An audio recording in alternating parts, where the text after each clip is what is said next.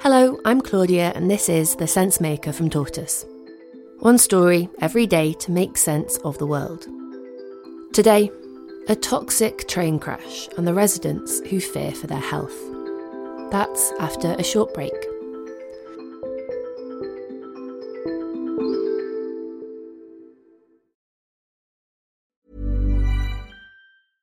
Hey, I'm Ryan Reynolds. At Mint Mobile, we like to do the opposite of what Big Wireless does. They charge you a lot, we charge you a little. So naturally, when they announced they'd be raising their prices due to inflation, we decided to deflate our prices due to not hating you.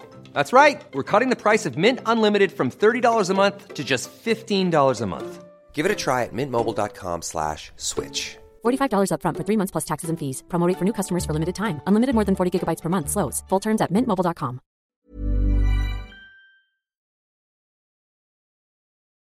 A huge black plume of smoke rises above houses and farms, spewing toxic chemicals into the air. On the ground, the fiery wreckage of 149 train carriages. This is East Palestine, a normally quiet town in rural Ohio with a population of just 4,700. Now it's the scene of a disaster that's made headlines around the world. Let's turn to breaking news and update in Ohio, where thousands are under a mandatory evacuation order. This after a train derailed and sparked a massive fire right there. And when the train derailed in early February, it was carrying things like frozen vegetables and alcohol. But it also had 11 carriages filled with huge quantities of potentially hazardous chemicals. It turned into a fireball, and two days after the crash, authorities decided to carry out a controlled burn to avoid a dangerous explosion. The whole area was evacuated because that controlled burn released phosgene and hydrogen chloride, two highly toxic chemicals.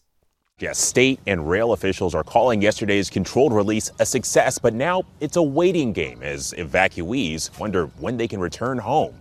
Five days after the derailment and three days after the controlled burn, residents were allowed to return home. They were told not to worry, that tests had shown the water and air to be safe, although they were urged to be cautious and use bottled water where possible.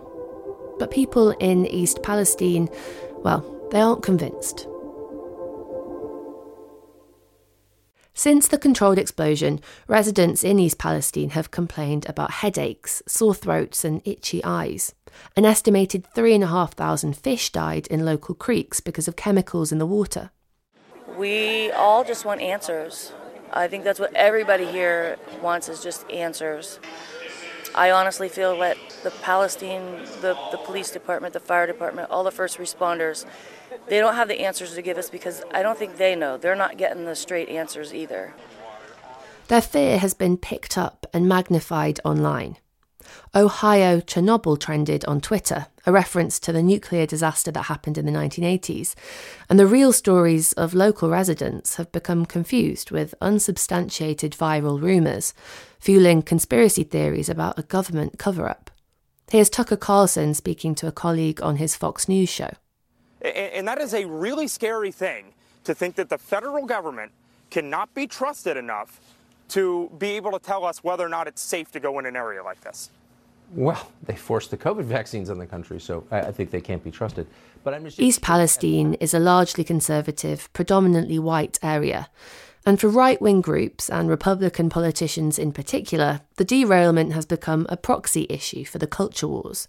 Here's Charlie Kirk, the founder of the conservative youth organisation Turning Point USA, speaking earlier this month.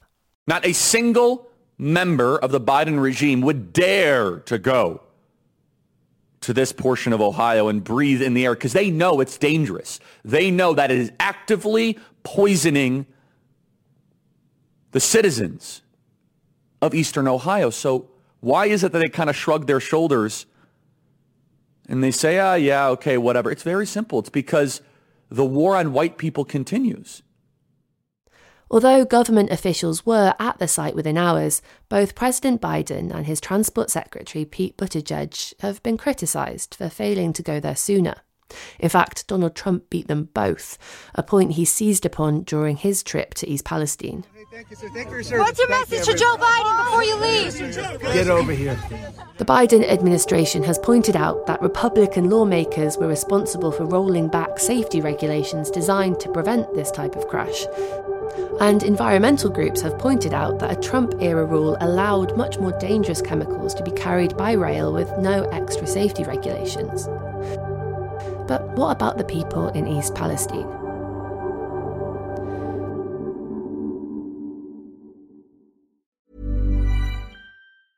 Ready to pop the question? The jewelers at BlueNile.com have got sparkle down to a science with beautiful lab grown diamonds worthy of your most brilliant moments. Their lab grown diamonds are independently graded and guaranteed identical to natural diamonds, and they're ready to ship to your door. Go to Bluenile.com and use promo code LISTEN to get $50 off your purchase of $500 or more. That's code LISTEN at Bluenile.com for $50 off. Bluenile.com code LISTEN. Tonight, the Environmental Protection Agency has taken charge of the cleanup from East Palestine, Ohio train derailment site and ordered Norfolk Southern Railway to pay for it. If the company fails to complete any action ordered by EPA, the agency will immediately step in, conduct the work ourselves, and then force Norfolk Southern to pay triple in cost. East Palestine has now become a political football, and the lack of information about the situation has allowed conspiracies to grow. The Biden administration has ramped up its response, and the cleanup has begun, but local residents are unimpressed, particularly with Norfolk Southern, the company responsible for the train that derailed. Norfolk Southern recently pulled out of a meeting that was supposed to help clear up their worries, citing safety concerns. The combination of Norfolk Southern's corporate greed, incompetence, and lack of care for our residents is absolutely unacceptable to me. In a statement sent to Tortoise, Alan H. Shaw, Norfolk Southern president and CEO, said he listened to concerns from the community and appreciated the direct feedback. And as a result, he said the company is enhancing its remediation plan. It's estimated that an environmental cleanup operation could take years to complete. This is so much bigger than just it in the water. Our environment, our wildlife animals, our, our farmers that have to till their soil up. In the meantime, the Environment Protection Agency has opened a health clinic for worried residents, and local officials drank water from the area to show they were confident it's safe. But we don't mind proving to you that we believe the water's But it's going to be hard to win back trust. Thank you for listening to The Sense Maker from Tortoise. This episode was written and mixed by me, Claudia Williams. If you like this episode, you might like one of our most recent series Real Money, a story about cryptocurrency and the hunt for $1 million. All episodes are available now wherever you get your podcasts.